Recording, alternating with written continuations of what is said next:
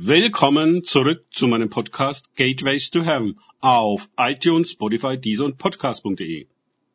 Mein Name ist Markus Herbert und mein Thema heute ist Schule der Erleuchtung.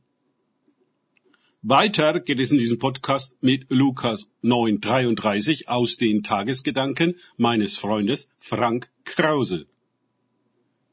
Und es geschah, als sie von ihm schieden, sprach Petrus zu Jesus: Meister, es ist gut, dass wir hier sind. Lass uns drei Hütten bauen. Dir eine und Mose eine und Elia eine. Und er wusste nicht, was er sagte. Lukas neun dreiunddreißig.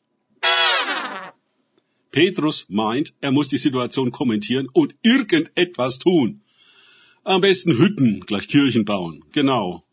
Um dort alles festzuhalten und zu dokumentieren für die Nachwelt. Das ist ja stets die religiöse Idee. Wo etwas Heiliges und Göttliches geschehen ist, bauen wir eine Kirche hin, wo dann die Menschen für immer hin pilgern und die Geschichte über die heiligen Ereignisse hören können. Gegen eine kleine Gebühr, selbstverständlich. Petrus hat schon die Planung der Bauvorhaben im Sinn. Anstatt einfach die Heiligkeit, Verwandlung und Präsenz des Himmels auf sich wirken zu lassen.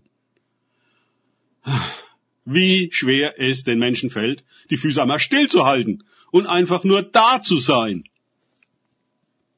Oh, wie oft habe ich erlebt, wie Leute die heiligsten Momente mit ihrem Gerede unterbrachen und die göttliche Stille beendeten.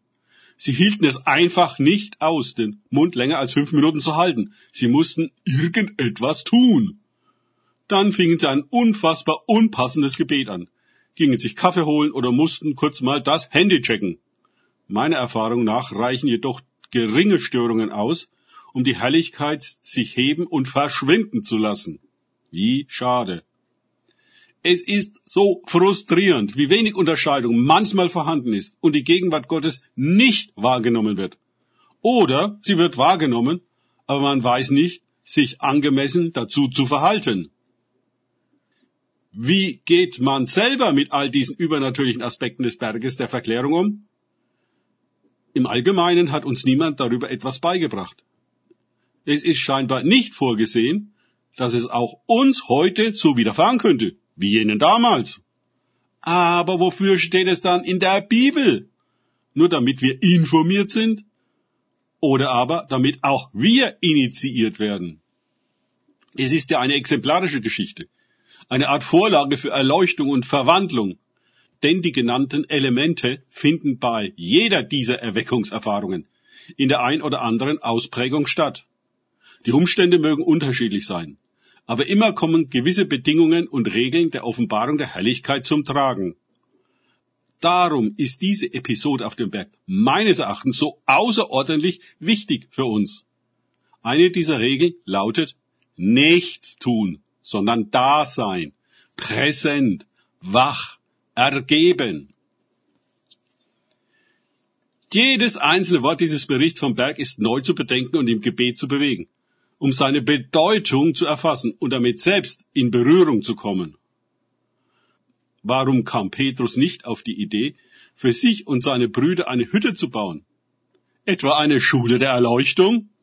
Auch hätte er Jesus so vieles und Wesentliches fragen können. Aber nein, er denkt an Hütten, Zelte, Kirchen. Wahrlich war ihm nicht bewusst, was er da für einen Unsinn redete und den heiligen Moment vergeudete. Danke fürs Zuhören. Denkt bitte immer daran. Kenne ich es oder kann ich es? Im Sinne von erlebe ich es. Erst sich auf Gott und Begegnungen mit ihm einlassen, bringt wahres Leben. Und eine Schule der Erleuchtung. Gott segne euch und wir hören uns wieder.